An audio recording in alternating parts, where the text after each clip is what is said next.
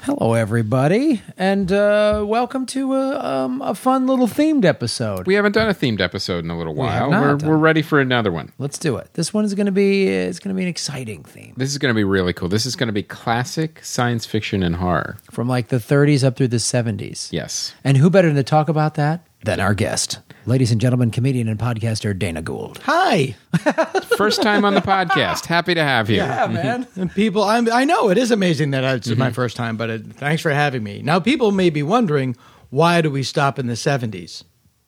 Why not? Yeah. I just randomly say the 70s because after that, I'm in high school and I remember them, so they're not classic. It's just stuff I saw. Isn't it? Uh, isn't it pre Freddy and Jason and post Freddy and Jason? That's a good way of putting it, and that's about a pro- that's about right, I would say. And that was uh, Freddie was eighty five. Was that the fir- eighty four? I think. Mm-hmm. Yeah. yeah. I would s- I would put the, and again we're gonna wor- have to work backwards. Maybe Blade Runner and Blade Runner and John Carpenter. eh, You would say nineteen eighty two was the year it ended. I would almost, Mm-hmm. even though you could get a couple other movies, but like Blade Runner and John Carpenter's The Thing were like the last two. Like boom, these are great classic science fiction movies, and, then you horror, move yeah. into uh, and and then in '83, I don't, you know, you had the search for Spock, which I don't really, you know, that's just TV plus. That's It's not, not- yeah, that really, was not, not- really, a, not really a movie. It's just a TV episode you had to see Make at a longer. theater. Yeah, it's a TV episode you had to see at a theater, and I don't know any other like great. I'm sure somebody will come up with one, and I'll be corrected, but. um I yeah, I'd say 80, 84 is when uh, sort of the modern era starts with all that Well, stuff. then let's let's start from the beginning. Evil Let's- Mm-hmm. Dead 2 and ni- Evil Dead, I believe, in 1984. Yeah. Yeah. Well, let's start back. Let's start in the in the in the 30s with the the the Universal Yeah. classic horror movies, Right. And and what um, You know what? Let's also talk about the German movies too that were Well, coming out at that time. Yeah, they all go back. It, well, it all, as you know, it all goes back to the novel Dracula and then Nosferatu, which was made, I believe, in 1922 in Germany by Max Schreck. Funny story uh, Max Schreck wanted to make Dracula as a movie, and Bram Stoker's wife was still alive, and she was like, Well, you have to pay me. And he said, I have a better idea. I'll just change the name and do it in Germany and you'll never find out about it. Neither thing happened. And part of the lawsuit that she won was that all the prints of the film had to be destroyed. And the all the prints of Nosferatu that people see now are prints that were hidden and held back. Oh, I didn't know that. yeah. no way. Oh yeah. Yeah. That's Because an we just amazing saw one at story. Matt Yeah. Leinhold's house. He's a, He watches Yeah. horror movies. I really want to see the. n- I really want to see Werner Herzog's remake of it, which I've actually never seen. But there was an article about it in Fangoria that I read, and I don't read Fangoria normally. Was that the one Because I with, can uh, save money by spilling a can of instant ravioli on the floor. It's, it looks like every page of Fangoria. What I do, if I want to read Fangoria, I get an old issue of Time or Newsweek and I just spill ravioli on it and it looks like Fangoria. Wonderful. um, but it was a great article and I, I find Werner Herzog hilarious. Uh, yeah, he is. As funny as any German. Well, he did, you know, Grizzly Man, the documentary Yes. Grizzly Man. There was an interview with him on uh, the execrable Terry Gross show on NPR, and he was talking about bears, and he says this: "There's another goes, bears in the winter, they hibernate. Terry, they uh, they sleep, they dream." and, and I'm like, I'm like, like, how the fuck do you know? and what do they I don't dream know about? if bears dream. I'm assuming dancing picnic baskets. Are. yeah. But like, you don't know that they dream. Pompous ass. Are you are you talking about now? Are you talking about the Willem Dafoe? No, one that- that movie's brilliant. That's called Shadow, Shadow of the, Vampire, which yeah. Mm-hmm. I love that movie. No, uh, Klaus Kinski starred in uh, a remake of Nosferatu. I think it was in 1979. Oh wow. Okay. Yeah. 1979, same year as Love at First Phantom Bite. der Nacht, uh, Mm-hmm. 1979, Klaus Kinski, directed by Werner Herzog, written by Werner Herzog, uh, and yeah, and this is. I don't based- think I've ever seen that remake. It's great. It's a remake. It's really amazing. and it's it's Supposedly, I've never seen it. and I, I am here's the still reason- not paying Bram Stoker's fight. Yeah, yeah. here's a reason to Well, because the reason he was able to remake it was because in the interim, Dracula went into public domain. So that's why he was able to do it. and Mm-hmm. there's a younger Bruno Gans, Right, as Renfield, as Jonathan Harker. yeah, who is one of my favorite German actors of all time. He it, my, the the best movie to see him in is as Hitler in Downfall. Bruno Oh, that is Bruno Gans, He yeah. is he's also um, he's also I think was in was in Tinker Tailor Soldier Spy. Anyway, he had a Yeah. yeah he's in that. He, he's A an amazing, great movie. Yeah, With my old neighbor, Gary Oldman. You used to, I mean, He used to be my neighbor, and he came to a Halloween party at my house and was not dressed as Dracula. I was somewhat disappointed.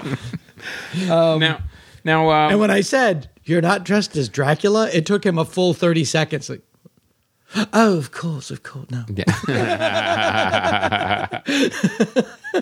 now Nosferatu, if you He's watch not it my again, friend. He's I, like, Okay. I, I don't, I'm like not name dropping. He, Well, he came it was to a party. neighborhood party, and everybody came, and his, his kids played with my kids in the neighborhood. Everyone was came dressed over. up like I was Dracula like, except oh, him. the British kids are your kids. I didn't know that. How are you? I'm in showbiz too. I actually was. on- Did I ever tell you I was on a plane um, coming back from Chicago during uh, the shooting of uh, The Dark Knight, and him and um, Christian Bale were on it, Wow. and they're getting off the plane. And I just said, "Hey, man, I, I like your work." And he goes, "Oh, thanks," you know. And I said, "So were you guys shooting Dark Knight?" He goes, "Yeah, well, we were, you know, we were in uh, Chicago shooting, and uh, s- uh, these blokes." And he like sh- points to to Bale and goes, "We're in Hong Kong, but you know, I can't go that on a policeman's wages." I was just fucking like, I'm in the jetway going, "This is awesome! You're making a Commissioner Gordon joke. this is the fucking greatest thing ever." That's so funny. Um, all right, but then you let's- can't shake them. What kind of luggage you got? No, I don't know. Just, can I I gotta go? go home. yeah, you want to share a cab? Oh no! Kettle corn, salty and sweet, but it works, doesn't it? Yeah, yeah. You gotta let me know when you're performing. Uh, I don't know. Shows, I don't want- I'd like to do comedy. Oh God, then you blow Here your we go. brains out. I can't shake Gary Oldman. that would be an aw- awesome short film. Yeah. You just can't shake it. So, so Nosferatu. Yeah, We were Nosferatu, talking and, then, about. and then you get yeah. So after Nosferatu, then the modern what we think of as uh, the classic era really kicks off uh, with the Bela Lugosi Dracula in 1930. But when you think about Nosferatu 31? too, if you watch it again, it's like obviously it's very dated, but it's still really creepy. It's really When creepy. you look at the way the the shots are set up, and and you know, and the lead is he's really creepy. He looks, Max Shrek. Max Shrek, yeah. And well, he looks like a rat, and Yeah. and it's actually, you know, in Nosferatu, Dracula is treated as a uh, um, personification of the plague of of an illness of like, a, and and this whole, um, which is not, it's it's pretty close to the to the book.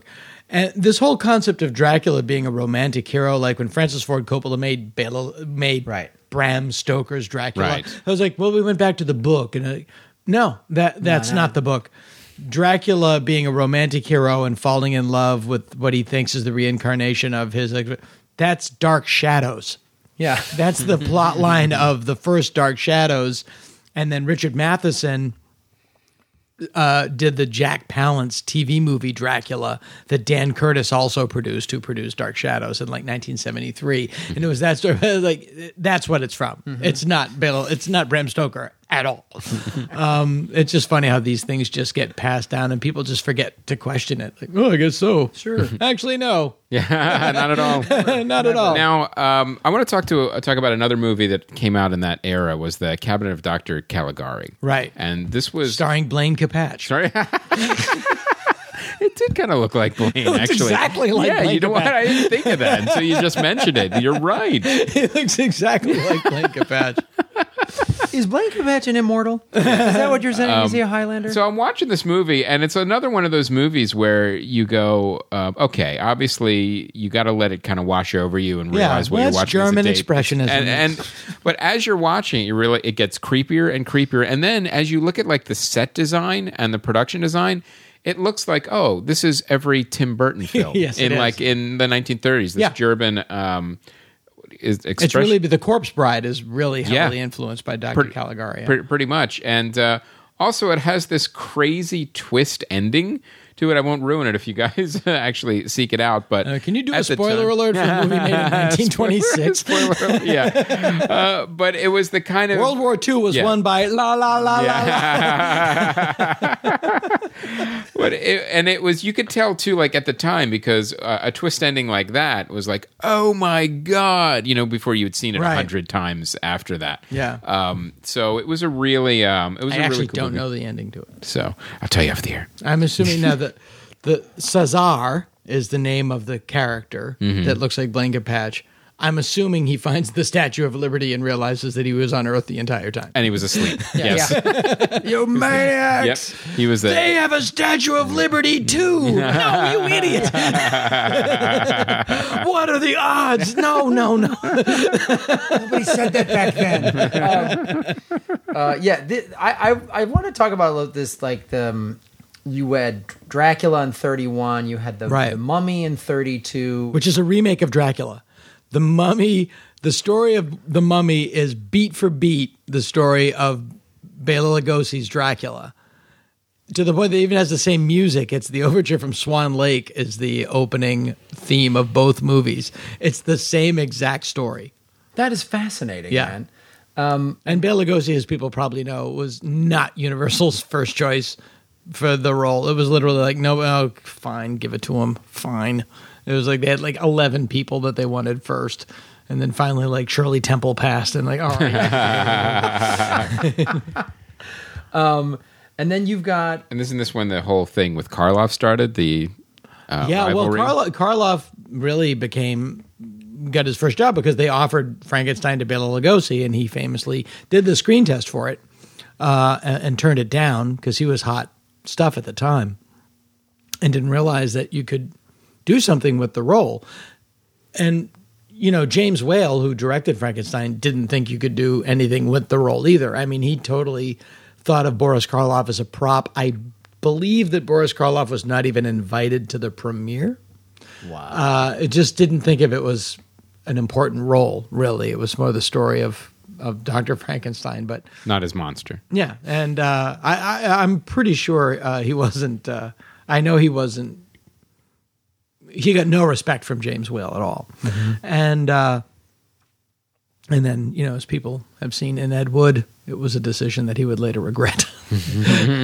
it's it's if you look at um, you know if you go to his Boris Karloff's uh, IMDb page, it is just kind of like i- i- it's just spectacular. Uh, like how many movies he made? Like, Uh-huh. many movies made he forty movies in 1931. I mean, it's literally like, and and just uh, you know, the ghoul, the mummy, the mask of Fu Manchu. You know, like just on Yeah. and on and on. You know, and and and he was you know it's it's interesting because universal you know lon chaney senior was the was called the master character creator the man of a thousand faces and you know he was such a huge star played phantom of the opera and you know, um, when he i mean his death was the headline of the new york times and it, he was known as the man of thousand faces. And the headline was, I believe, uh, Lon Chaney Senior uh, dies. Uh, wears one final mask, and it was the car. It was a cartoon of death putting a death mask on him. I mean, it's huge news. Wow. And Universal kept wanting to crown the next Lon Chaney Senior, and they tried it with Bela Lugosi, and he didn't want to do it. He wanted to be Rudolph Valentino. So they're like, well, F you, we'll do it to Karloff. And then Karloff was billed as the next master character creator and they just called him Karloff. They tried to sell it with just his last name for a while. And uh, but he was you know, uh, a real team player. Poor- I mean, he was, he's like, sure, I mean, yeah, I get it. I mean, and you think about like how and he was he was approaching middle age when he played Frankenstein to begin with. I mean, he was, he was late thirties, and this is in the early nine. This is in nineteen and like the Mm-hmm. born- sixty pounds of crap he had to Yeah. walk around in every day. and that toxic makeup. Yeah, of Uh, yeah, it was all seven, yeah, Right, eight just yeah, that years was ago. different. Yeah, it's just Whatever. collodi- collodion and cotton and re- ja- psychopath Jack Pierce sculpting it from scratch every day. Four hundred pound boots. Yeah, he was a real Lead trooper. makeup. Yeah, that's true. Yeah, it's exactly, like- radioactive lead Yeah. makeup. Just and- spray it on you and uh, yeah. and hope well, you get sick. Lon Chaney Sr. died because he breathed in artificial snowflakes, where at the time were like half asbestos was like their main ingredient, or like he had throat cancer that he got from breathing artificial snowflakes in a movie. Jesus, Yeah. it's funny too. Boris Karloff was born William Henry Pratt, Right. and they, Bill Pratt. yeah, and they just gave him Boris Karloff. Well, I always yeah, I always think it's interesting. What was the name of who is the name of Dead or Alive? Remember that the band was it Bill Lee? Oh yeah, I think so. Yeah, it's like M- Morrissey, the leader of the Smiths, the leader of Dead or Alive, and the leader of the Cure. It's Bob Smith, Bill Lee, and Steve Morrissey. it's like you can't find three more banal names. Bob Smith, who's the leader of the Cure? Bob Smith. The guy, no, the guy in the lipstick. Yeah, Bob Smith. Bob Smith. Bob Smith is the name of my greengrocer. All right, so let's start moving. Then you get into Yeah. as you get into the so they get they latch on to Karloff and like now they're cooking and they get Mm-hmm. they get Frankenstein and they get the mummy and then they get the Bride of Frankenstein, which is a, a little tiny masterpiece. Because one of these, once one of them does well, I mean, that's never changed with studio. Yeah, and they um, just uh, start humping. sequel, yeah, Start humping. yeah, And, and and, uh, then spin off, you know, Mm-hmm. Exactly. and and Lugosi made like the big two where it was I believe it was Bride of Frankenstein and Lugosi's big movie was gonna be Murders in the Rue Morgue, which uh is like an Edgar Allan Poe movie, but there's a gorilla in it. It's Well, that's in the big- story. Oh, is it? In Yeah, the yeah. story? The murders of the Rue Morgue. It was actually an escaped orangutan. Well, there you go. yeah, I did not know that that was not creative license. That was That's crazy. I didn't know that. I, Yeah. well, good for you. Um, uh, and then, uh, eh, but that kind of tanked, and that was like, okay, it's Karloff. It ain't you. well. If you're an executive, would that be the story you would adapt? You know, Yeah, out of I all know. the Edgar Allan Poe's. Well, I like that they didn't really, you know, when you get into the later Roger Corman ones, it's like, exactly what does this have to do with? yeah, Shut your dirty mouth. he did like five and EP'd it. six movies a year. Yeah. In 1939, he did six films. Like, this is just every two unbelie- months he's Yeah. doing a film. Well, The Black Cat with Karloff and Lugosi is a fucked up movie. Uh, that's one of the movies that was made before the production code came in. And I believe it's one of the reasons for the production code. It's 1934. heavily influenced by like bizarre German S and M. At the end of the movie, it Satan. is strongly implied that Bela Lugosi is skinning Boris Karloff alive, and it's played in shadow. But it's like it's a really weird. Boris Karloff basically plays like an Aleister Crowley type of character who killed Lugosi's wife or something, and it's a long, weird revenge movie. And but at the end, it's like it's really a disturbing movie. Yeah, they're just they're talking about Satan worship in that film. Um, so then you get into uh, in the 40s. Yeah, well, he had the second wave because what happened was the production code came in. The movie started to lose money. Uh, the movie started to lose money, and Universal. Now, because of the production code, because Well, they, because I, I'm not sure exactly. I, I, I have the book that would tell me, but uh, the production code limited the amount uh, the things they could show, um, and there was a management change at Universal, to the best of my knowledge, and they said, "Nope, we're going to be wholesome from now on. That's what we're going to be." And uh, some because they couldn't show movies international, a lot of these movies were like banned in England. And then uh, Deanna Durbin uh, was sort of the queen of the Universal lot for the latter, ha- like 1930 to 1940. It was uh, she was the sort of like teenage Shirley Temple.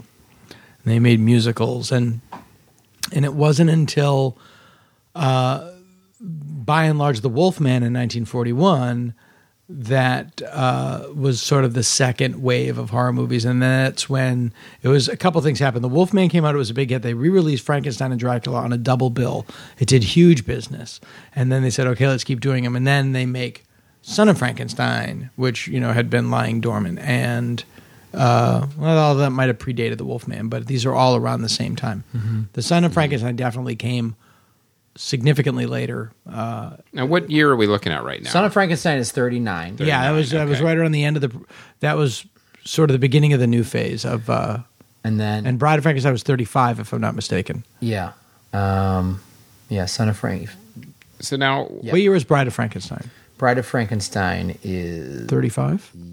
This is kind of the golden age for the Universal monsters, right? Right, This yeah. Mm-hmm. is, uh, you know, you've got Frankenstein, the Wolfman, Creature from the Black Lagoon. Well, that's Of much course, later. Drac- Creature Lair, much is later. much later. That's interesting. You say that. so That- it's Dracula then. yeah. Those It's are the well. kinda It's core what happens is and the mummy. Boris Karloff is older. He, you know, the son of Frankenstein is the last time he decided to play the Frankenstein monster. They need a new, they need a new star to make monster movies, and they get Lon Chaney Senior's son, Creighton Tull Chaney, and he's a character. You know, he's working. He's in he's in Of Mice and Men, and he plays a great role as Lenny, but he's just kind of hacking around. And they say like, why don't you star in this movie?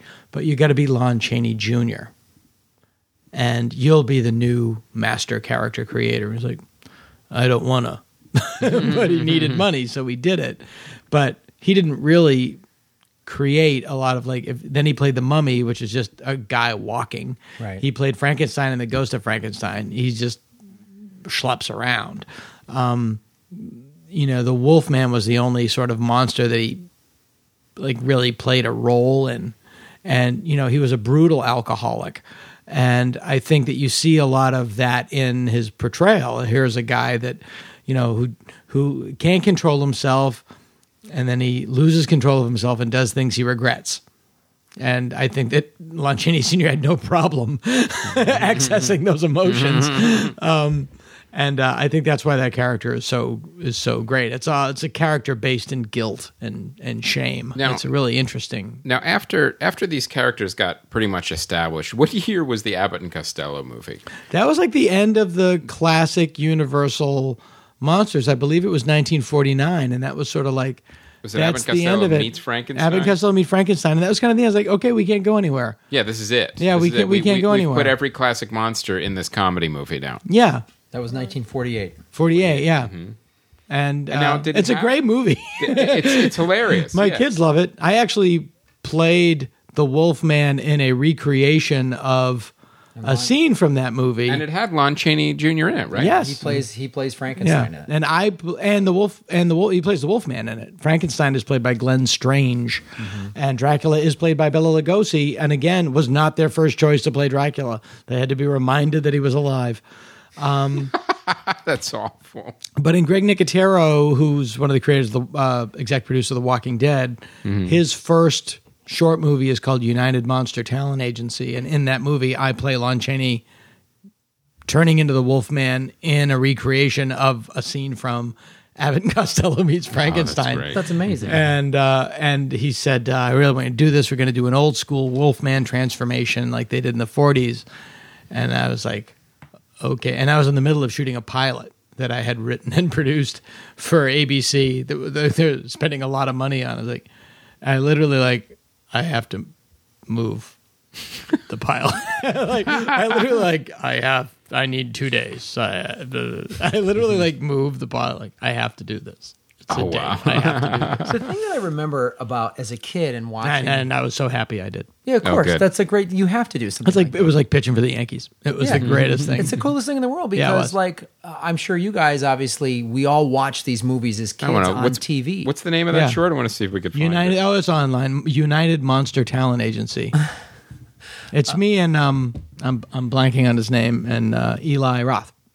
Oh, really? awesome, man. yeah, he plays the director. That's awesome. It's really Is there really blood all funny. over him? It's yeah. uh, No, it's very chaste. It's in black and white. but no, I was I was thinking, Frank Darabont is in it. There's a lot of people in the short. It's really great. when what year did you do that? No, four years ago, three years ago. I Oh, guess. man. It's all one year. There's no weather out here. It's all Right. one big year. Yeah. But no, I, I just remember though as a kid, like staying up late to watch all of these. Where did you grow up? Right of in Madison, Wisconsin. Oh, okay. yeah. Did you have a host?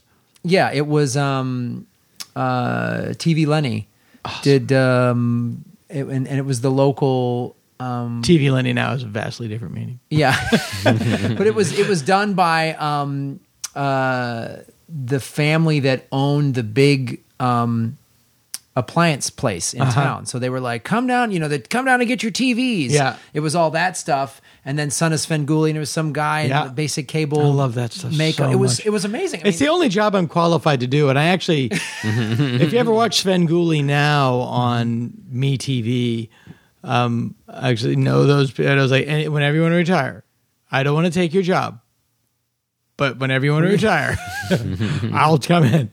I remember the that. I don't creature want double features. I don't want. Yeah, we yeah, had those that's things. what we had in Massachusetts on Yeah. Channel Fifty Six. Uh, yeah, we had the UHF. It was creature double feature. And before that, it was Mm-hmm. Thriller on Channel Five on Saturday nights at eleven Mm-hmm.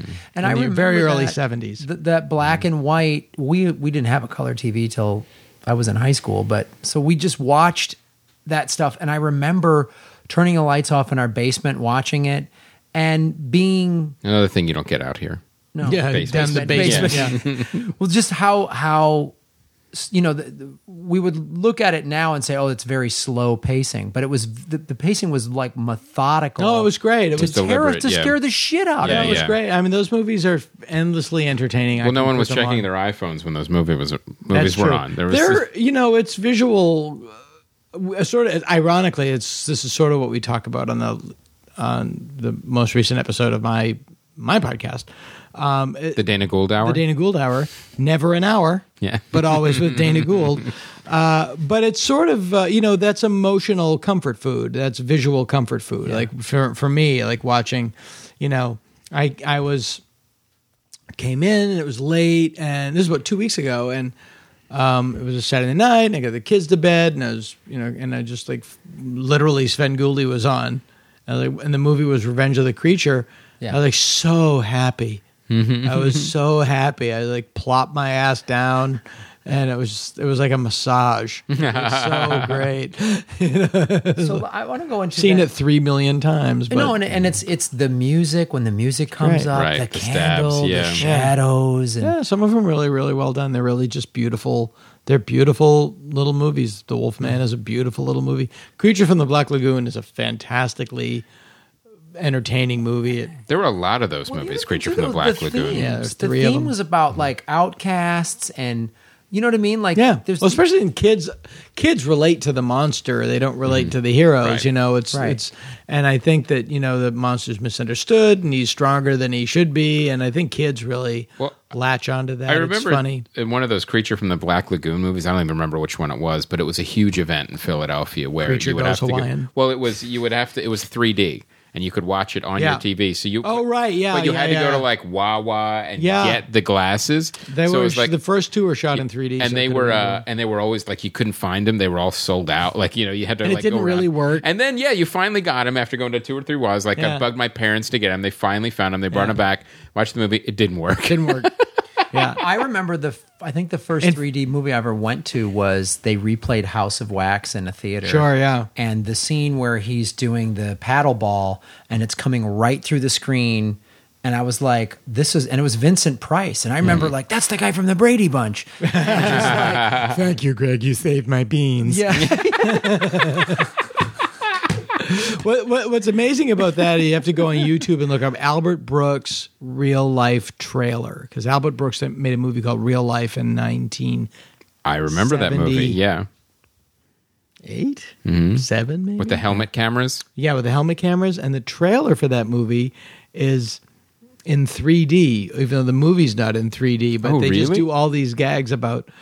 I, you know, I hope you enjoy this movie because I also know kung fu, and he like picks the screen, and it's one of the most brilliant things I've ever seen. Is like, like out, there was a time I was like, you were getting stuff from space. Like I don't know how Right. you thought of that. Yeah, yeah. It's It just was- that was a great movie. too. brilliantly. Yeah. And, well, uh, talk about a movie predicting Oh, so ahead of reality its shows time. and- yeah, like, absolutely. Mm-hmm. So ahead of its time. So freakishly ahead of its time. So now what we have the classic um, monster movies. We have Cle- Creature from the Black Lagoon, all three Yeah. movies. Then Right. Tho- What and hap- that's the bridge to the 50s, you know. bridge it's like- to the fifties. Then Yeah. what what changed in the fifties? Well, uh, you know, after all of those, uh, you know, the Dracula, the Frankenstein, the Wolfman sort of burn, sort of, you know, the cycle burned out, and Mm-hmm. uh, what happened is World One, World War Two ended, and then you get into uh, the big fear in America. You know, movies. Invasion of the Body Snatchers. Yeah, movies reflect cultural trends reflect the anxiety of the culture at the time. And you know, Dracula originally was about the fear of European immigrants and the book and, and uh, fear in Europe. uh, you know, the fear of the Slavs uh, as they moved uh, into Western Europe. And, um, you know, you could argue that Frankenstein and the Wolfman were, uh, you know, Frankenstein was sort of this fearing of uh, encroaching modernity and, and and you know science, uh, people misunderstanding science. Um, but when you get into the fifties, with you know, there's sort of it's it's a two pronged attack. There's communism, which the fear of communism uh, in America in the fifties and late forties, which was the enemy looks just like you. But they're the enemy, and that's where you get invasion of the body snatchers. Yes. I'm married to monster. All these, you know, they the look invasion of the exactly body like you. snatchers was uh you know you watch it again now it's really really ahead of its time so ahead of And- its time, so A- a- great. And, you look at it too is on the surface, that's one of those metaphorical movies where um, unless you were watching it at the time, you wouldn't make that connection to communism right away. Right. It, it's, Right. it's definitely like you're talking about. It's a cultural. and, and it's interesting too because the it, it- it, it is like you know, Planet of the Apes. You could say it's a lot of that. It can mean different things. It's like a Rorschach test. Like the remake in the nineteen in nineteen seventy eight by Philip Kaufman, um, who co-wrote the story for Raiders of the Lost Ark, um, is really more about the um, homo- uh, the homo- homogeneity, homo- homogeneousness Homogenization. homogenization of sort of uh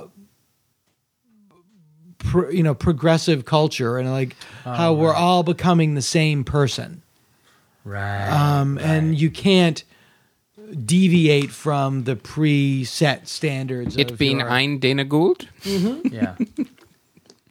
it really was you couldn't be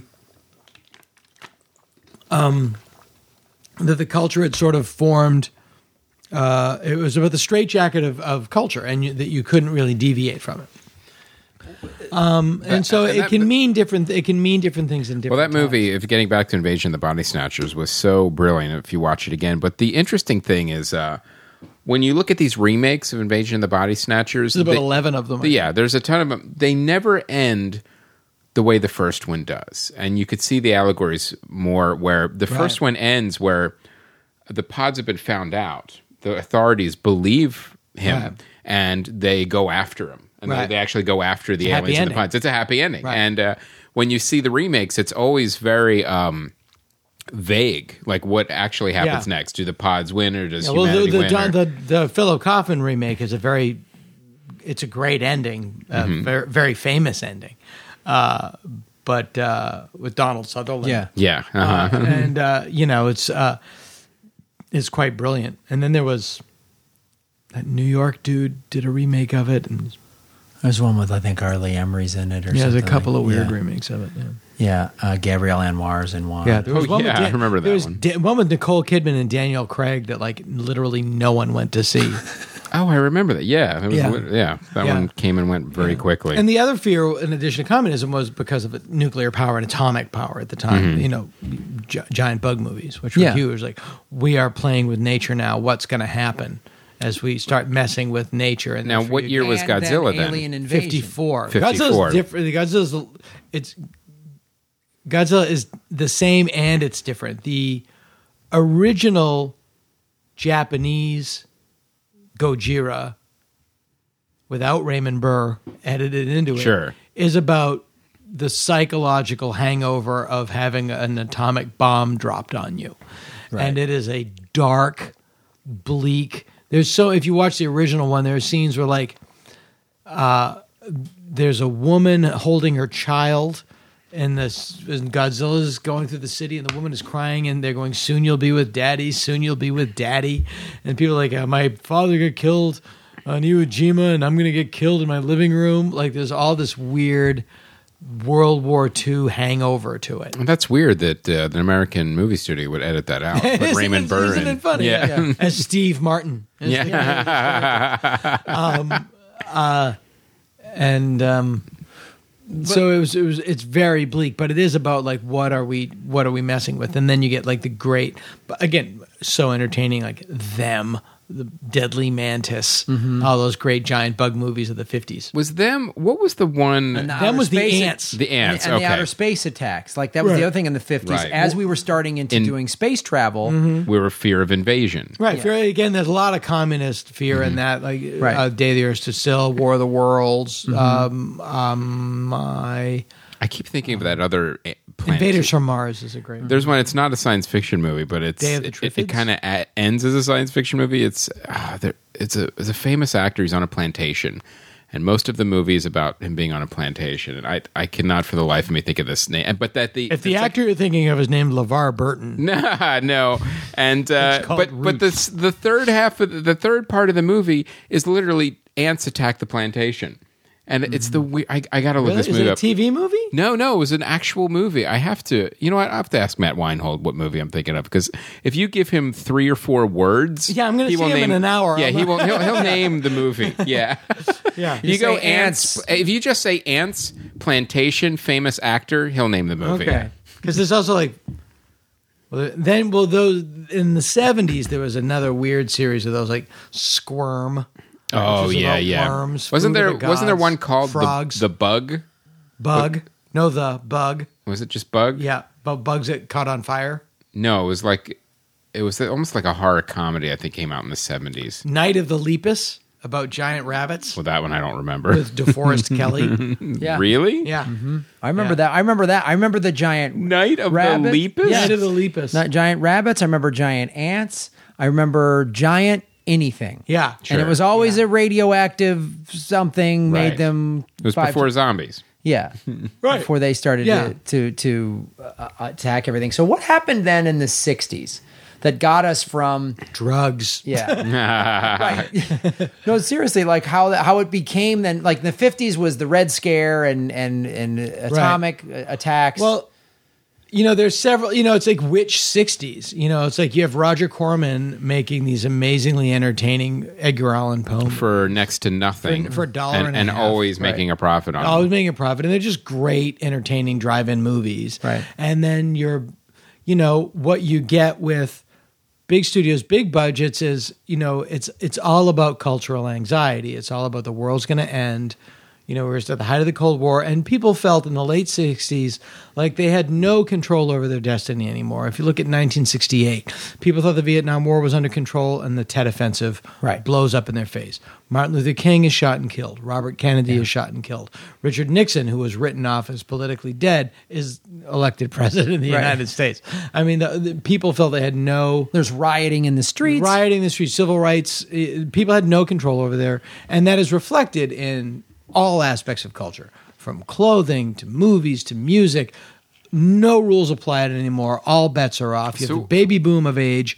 Uh, you know they're in their early twenties when people are at their most indulgent and most immortal, so they're doing So- all sorts of crazy shit. So, what were kind of the themes then as we move into the '60s for the horror movies? Now, is this like kind of the golden age of Hammer and like the sexy vampire movies? Well, that was in the late fifties, early Late 50s, sixties, early throughout the 60s. sixties. Yeah, and Okay. that's that's more like in the in the in the Roger Corman school. He's col- saturated with colors, and they're- yeah, and it's like very sexy. And I don't, I it would be interesting to see what the you know they don't talk about like the cultural reflection of the Hammer movies at the time. You know, possibly the sexual revolution.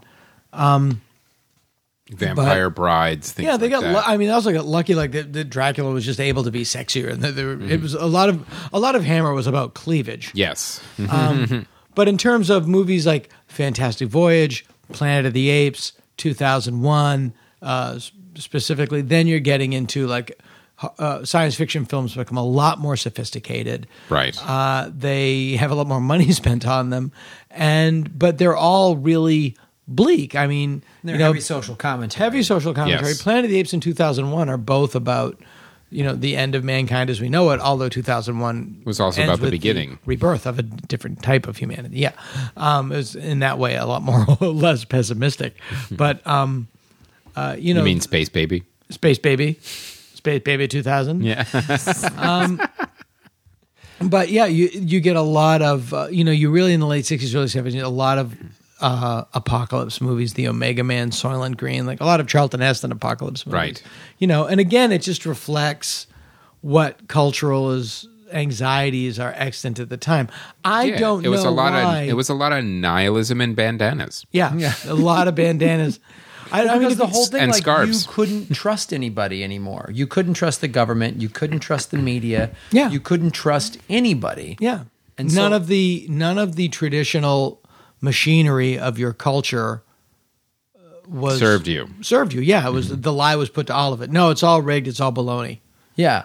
And You're then- on your own. You're gonna have to Fuck. learn kung fu. Yeah. Well, it's funny. It, it- it's interesting when you talk about that, and and like, I as a kid loved cop shows, and how the cop shows everything you talk about everything shifted. You went from the the Dragnet, Adam Twelve Right. cop shows. Cops are always doing the right thing. Right. The cop shows then became. This is network TV became Yeah. bleak, man. Like Yeah, Serpico. Kojak, Mm-hmm. The Serpico is really the thing in the French Connection. Like Right. Those movies Yeah. then made the TV cop shows. Right. Like you remember that show Police Story, um, Mm-hmm. which came out, and that was always like internal affairs was always involved, and Yeah. the cops were drunk and corrupt, and like Yeah. it was all this shit. And a lot of them, it was the first time you dealt too with with. Um, they hinted they didn't they didn't use this term back then, but they hinted at like PTSD and like Right. he was like, well, he had a crazy time in Korea, or he So a just lot of got guys back- came, as, as Tom Waits said, a lot of guys came back from Vietnam with a circus in their head, Mm-hmm. and you know they didn't really talk about it. It was, you know, and we, I, I was talking about that earlier today. Like there was no, the Hurt Locker really showed this great, where uh, that guy is you know diffusing a bomb, and then a week later he's in a grocery store. buying cereal. Yeah. And they just don't have any machinery to help ease you through that transition. Well, it's interesting Right. and there's- because- it's the reason our fathers like were all chain smoking alcoholics because they came home from World War II. They didn't want to talk about the fact that they saw their buddy's head get chopped off, and they just quietly drank and smoked themselves to death. Well, it was interesting because like going to TV, like if you watch Mad Men, I just binge watch over in the beginning earlier in the year. I watched like all six or seven seasons on Netflix. They talk about that all the time. Right. I mean, Roger Sterling. Yeah, Roger Sterling is a great example of like. I was in World War II. We respected our officers in that army. You were in Korea; it was a different thing. well, I mean, there's the episode Roger Sterling's always Johnny Goodtime, and then they're going Yeah. to do business with the Japanese. Yeah, he and won't do it. He won't do it. He's Yeah. like, a lot of good men died, and it's Yeah. like, whoa, out of nowhere. There's a Yeah. scene where um, John Hamm gets into Duck. That guy Duck comes on. Yeah. they you know, and Duck's drunk, and and he gets over. Moses. Yeah, he gets over um, uh, Don Draper and cocks his fist back and goes, "I killed 13 men in Okinawa," and you're just like. Oh, all of those guys Yeah. had that. And Yeah. it- and it permeated so much stuff and so much in the culture that we were just even beginning to try to figure that out. And Mm-hmm. you saw that in in the film and TV and and, and Yeah. how everything was sort of shattered. And then of course when you had wars like Korea, which was sort of like, eh, and then Vietnam, which is like, what the fuck are we doing? Then they're coming back without even the fanfare of, Yeah, and then they're not. Yeah, they come back and they're reviled for having gone. yeah, you didn't defeat Hitler. yeah. You didn't. Right. You didn't save the Yeah, world. You burn down a village. Yeah, and it's like, and even though the guys in World War II did had to do awful things, Right. but they were hey, you had it was There was like parades. Hey, you Yeah, had yeah, to, you had yeah. to, and and and I think so much of that is um is reflected, and I remember too in the in the like a lot of the like Now you're talking about 70s now. I'm going Or- into se- in- into 70s though, but those like you know the grindhouse movies were always like Bless you. You know what? even though there was just like you know Nazi bikers on a crazy hell bent thing, and it was always like boobs and guns Yeah. or whatever, but there was always this, Nothing wrong with it. This undercurrent of like, oh, it's over. Society's done. Yeah. Like there was this, it's all falling apart aspect to it. Yeah, it's true. And the other, you know, the other movie when you get into that early seventies is also like Dirty Harry. Oh, and all yeah. of those Well, that's movies were just like, you know, it was just such a messed up time. Well, now when when you get into the 70s, now you also have these a lot of exploitation horror movies are Right. coming out too. Um, was that what year was Blackula? Mm-hmm. I'm going to say seventy two. 72. Okay, and you also had uh, Frank Langella played Dracula at some point. was 79. 79. That was later. Okay. Yeah. So what was the? What do you think was the kind of like the Well, themes and the Blackula culture and of- the Omega Man are both black exploitation films. What you had was, um, as you know, civil rights and and uh, you know move forward and um, Blackula, real quick, was 72. yeah, and uh, and then Scream, Blackula, Scream, I believe, nineteen Mm-hmm. Um, you get, you know, black culture quite wisely said, "We'll make our own movies. We're not going to wait for studios to put us in movies. Right. Um, we'll make our own movies," and which was smart, and. That's when you get all of those, you know, uh, Blackenstein. Shaft, Shaft's Black School. Well, you get, you get Shaft and uh, Sure. Cleopatra Jones, and and and and then they said, uh, well, let's make let's have our own horror movies. Let's make Blackula and Blackenstein and Right. and Black Jaws, which not a lot of people saw. It was Just an afro in the ocean.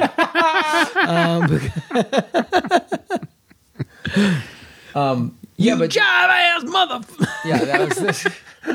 well, go go into Omega Man. Yeah, because Omega which is Man, a black exploitation movie with Charlton Heston as a star, but Rosalind Cash is the is the who was Coffee, I believe she was. No, she was a, a black. She might have been Coffee. I think co- no, Coffee was also And Omega Man was also a um, a remake. Was that was that the was a first remake movie? of Last Man on Remake of Earth, Last Man on Earth, which was okay. a remake of the I, of the brilliant I Am Legend. I am- that's- yeah, Richard that's what I'm Matheson, thinking of. Uh-huh. but Yeah, um, Rosalind Cash played Lisa. right. Um, well, yeah, no, that's But great. the the woman from uh, she was engaged to Richard Pryor, and she was in the L Word, uh, and she was in Jackie Brown. Help me, oh, um, why are we all blanking on her name? Oh God, you can edit this like we know it. God, our Just whole- look up Jackie our Brown. Whole fan place is We're all old. Pam Grier. Pam Greer, uh, uh, funny, great story. Pam Greer and Richard Pryor were a big couple, and like they were the black black aristocracy. And uh, Richard Pryor calls his manager and goes, "Hey, I got engaged." He Goes, That's great! Congratulations! And they get a big, come on over to the office. And they get a big cake. Congratulations, Rich and Pam. And they come in and it's not Pam. And they're like, hey! And they just wiping the name off the cake. Who's this? But uh, and then Rosalind Cash was one of them. She might have been uh, Yeah, well, B- Pam Grier was in Black Mama, White Mama. She was in Coffee. Coffee was Pam Greer, right? Yeah, Scream, Blackula, Scream. Who was Cleopatra Jones? Cleopatra? That might have been Jones. Rosalind Cash. Yeah, it was Rosalind Cash. Yeah, there you go. was she in Jackie Brown? Pam, Pam Grier? Pam Grier wasn't. Yeah, She yeah. was Jackie Brown. Yeah. Yeah, Um, mm-hmm. Yeah. she's in Foxy Brown. She's in Sheba Baby. She's in all. all- those all those great movies and uh, and uh, the- Omega Man was like, look, Warner Brothers was like, look, these these movies are making a ton of money.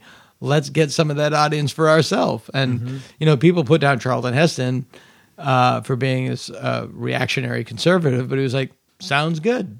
the thing the thing that was that was that was interesting about that movie was again it was um science and society had failed Right. they've messed up they screwed with mother nature too much and this is what happens and then you had the The Last Man on Earth is not alone. yeah it was it was great and and and his whole quest to Put your arms out like I'm gonna crucify you, baby. yeah Don't worry.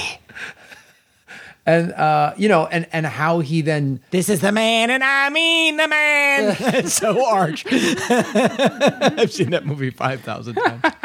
i love that I was in an elevator once with Anthony Zerbe.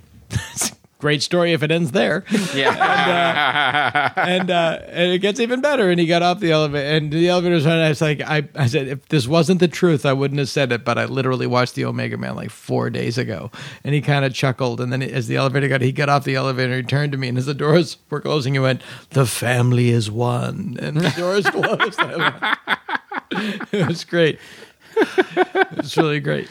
And then what you get in in modern the modern era is how the other aspects are failing us, and now it's science is failing us, and Mm-hmm. me, you know medicine is failing. I mean, like a- again, uh, it's we were talking about like how the fact that how Invasion of the Body Snatchers is used as a Rorschach test to tell the story of whatever the anxieties are of are of at the time, whether it's cultural homogeny or Yeah, you know, communist I, I would infiltration. argue too that it's not um, just the the themes like uh, you're talking about, like maybe right now that science is failing us. It's that science is becoming feared Well, science is feared, and, and yeah. Well, the example that I was going to say is in the way that and denied.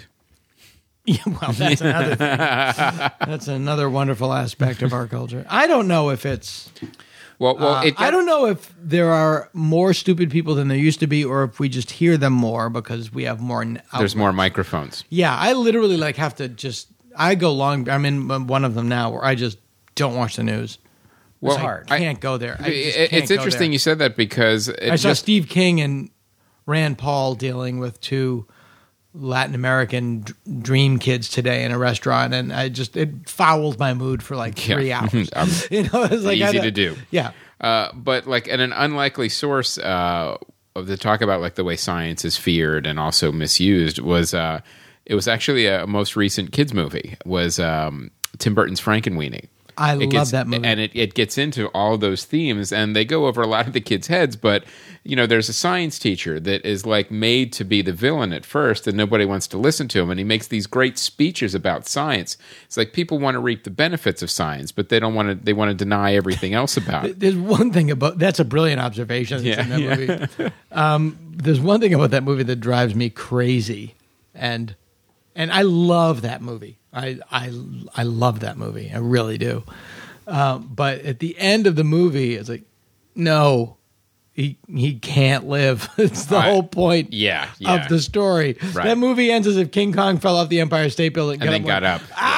Yeah, yeah, yeah, Get me a s the biggest salon pass you yeah. have. You know, you know, Disney was like, "All right, Yeah. Tim, we'll make you Yeah. make, we'll let you make your short film into a feature, Yeah. but this is how it has to Yeah, end." because we know no one's going to see it anyways. Yeah, I saw I that movie. I it was great. It was great, and you could tell it was like a little personal um, pet project of his too. I mean, it was this little animated Yeah, movie no that's pun in intended. black and white. And Andy uh, made it twice. and- yeah. they shot the well, they shot the stop motion movie. They shot the live action movie in 1985. Yes. or four.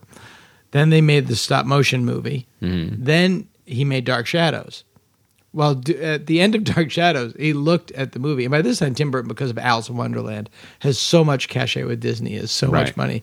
He basically made them. They reshot ninety percent of the. Oh, I didn't know that. yeah, they just do it again. Oh wow, really? Yeah. But I love that movie. I Yeah. saw that movie and it was like it was like My daughter loved it too, and she hasn't seen any of these classic horror movies Yeah. either that they reference in the movie because it's all. You How know, old is your daughter? Uh, she's nine. oh that's it. My kids did not go nuts for it, Mm-hmm. uh, which is but my twelve year old loves The Walking Dead. So you tell me.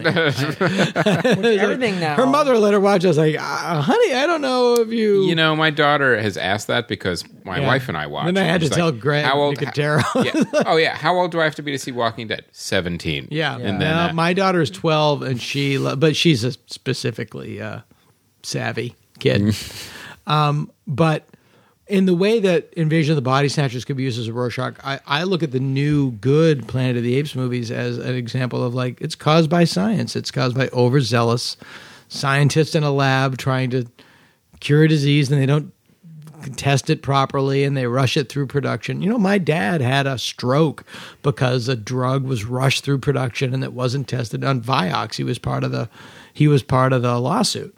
And um, he survived, but uh, you know, it's like yeah, the, the medicine and science is is running amok. Science Right. run amok. and And we're, we're messing with Mother Nature. yeah, We're- you mess with Mother Nature. and Mother Nature will uh, Mother Nature will win in the end. and well, the other It will giant. always win Yeah. in the end. well, the other giant theme of the Planet of the Apes movies is that uh, you know once all the science, technology, and comfort is taken away, humans will revert to animals very quickly. Yeah, we only need to miss about three meals. and Yeah. we get really off the charts. It's true. It's it's the it's been the theme of uh, uh, so many great stories, and a, um, something that I uh, recently worked on. I was like, yeah, it takes about three meals, and then Well, the th- well, the, if you then the notice- knock on your neighbor's door gets really loud.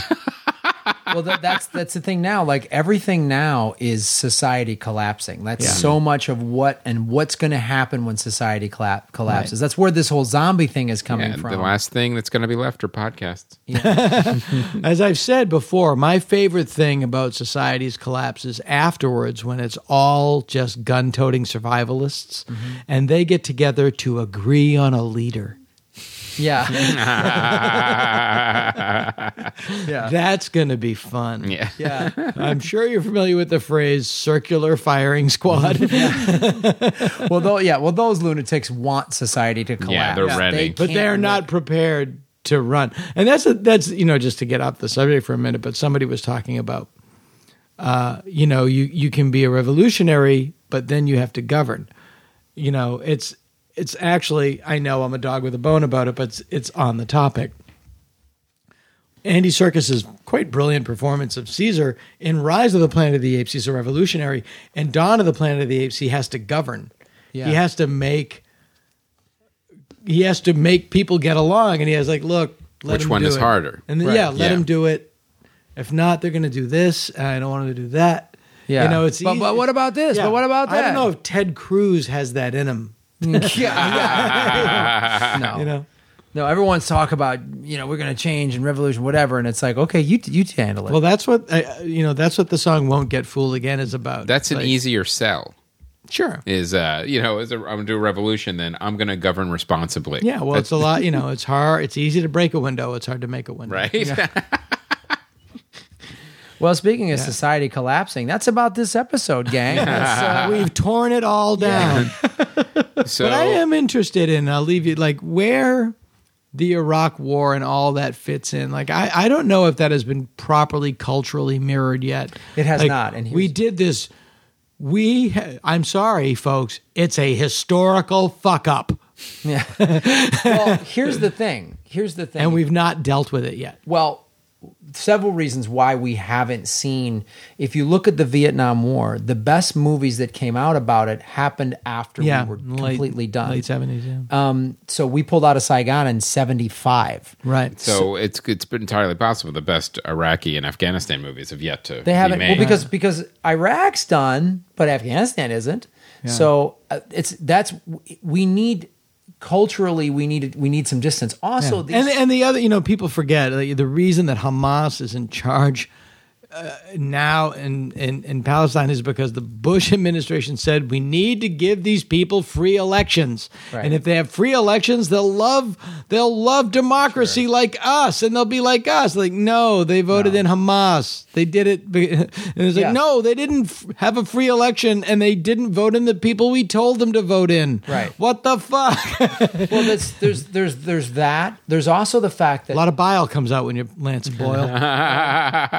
th- there also is the fact that America hasn't really had to bear the burden of Iraq and Afghanistan. Well, and we didn't also- have a finance. We didn't have to bear the financial burden because Bush cut taxes. We also did. There was no draft, like Right, Um, Vietnam. that was the big issue. Yeah, You know, there was Vietnam. We had a draft, and there's so this was an all volunteer military. Well, yeah, it's um, the American people are a little more insulated than we used to be from the other wars Yeah. in our Yeah. history. Now, all, well, that- all that stuff is kept from us. I mean, the, the amount of money that has been one of the things denied that happens, to the middle class because of the financial collapse. well, in and the Vietnam, war you is saw the bodies on television. staggering. right? Oh Yeah, yeah, you, Vietnam. saw the body, you saw the bodies on television when you were uh, so I wonder though, you know, Hurt Locker was sort of the first movie.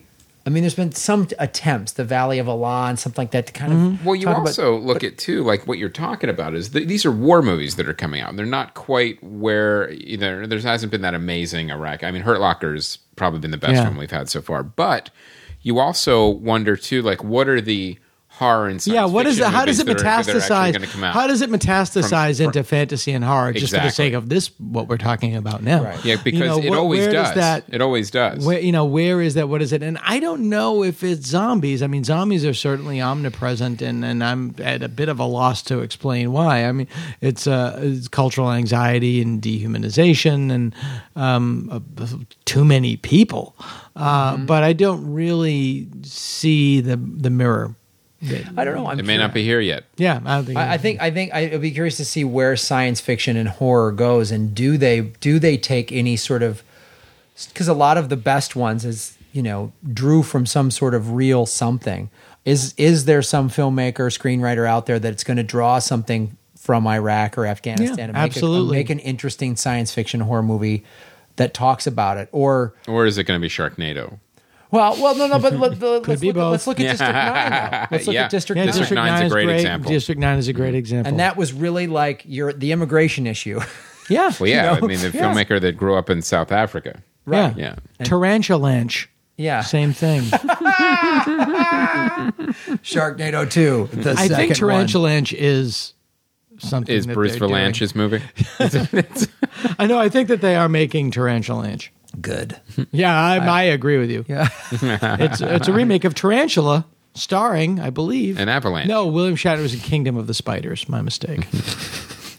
Tarantulanch. um, well, that's our episode, everybody. Um, thank so funny. So yeah, we really ended on a high note. I'm not your joke monkey all the time. um, but that's our episode. So Dana, um, tell people where they can find your podcast and where they can find you online. Any home computer. Uh, DanaGould.com. You can find my podcast. You can find my website and lead you to all sorts of stuff. And I will be at LA Podfest in September. Yes. Uh, September doing the 6th. show live. September 6th, 26th through the 28th. 26th to the 28th Um, you're doing Friday night the in 26th. beautiful Santa Monica, California. Actually, no, new hotel, buddy. Oh, Jesus. Sofitel Hotel in gorgeous Beverly Hills. oh, really? Yeah. Uh, Oh, I know that one. That'll be nice. So uh, get your tickets, guys, at lapodfest.com. There are still some um, uh, discounted hotel rooms left. Yep. If you want to do that, and a hundred bucks gets you into the entire festival, all Yes. three days. I think I And, know uh, who I'm going to have on. too. Ooh, can't wait. Can't wait. So stay tuned, Is it, gonna be, guys. is it gonna be Vincent Price? if Vincent Price was on your podcast, what would he sound like? It would be.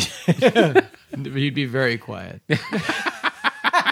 now I did meet Vincent Price. I, I, I, I have met Vincent Price. I was like, uh, he spoke at in my acting class at the University of Massachusetts in what did he 1982. say?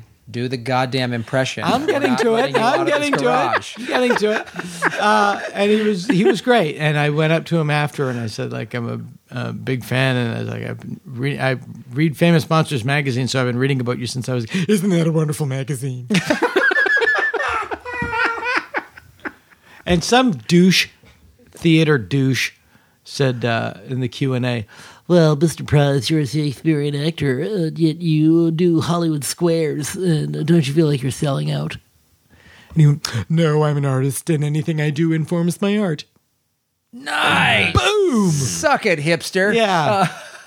Typ- you know, uh, you know, t- nothing says t- nothing says douchebag like a t-shirt and a scarf. yeah. Um, all right, guys. We'll come out to uh, the LA Podfest to see the Dana Gould show. And we want to mention we are all others. caught up on um, Dana Gould t-shirts, and Yeah. we are the Yeah. only place you could get a Dana That's Gould right. uh, t-shirt. Bevilacqua Heating and Air Conditioning from Political Talk with Two Guys in Boston. We're cool if you're cool. Don't be a hard on. Get a shirt.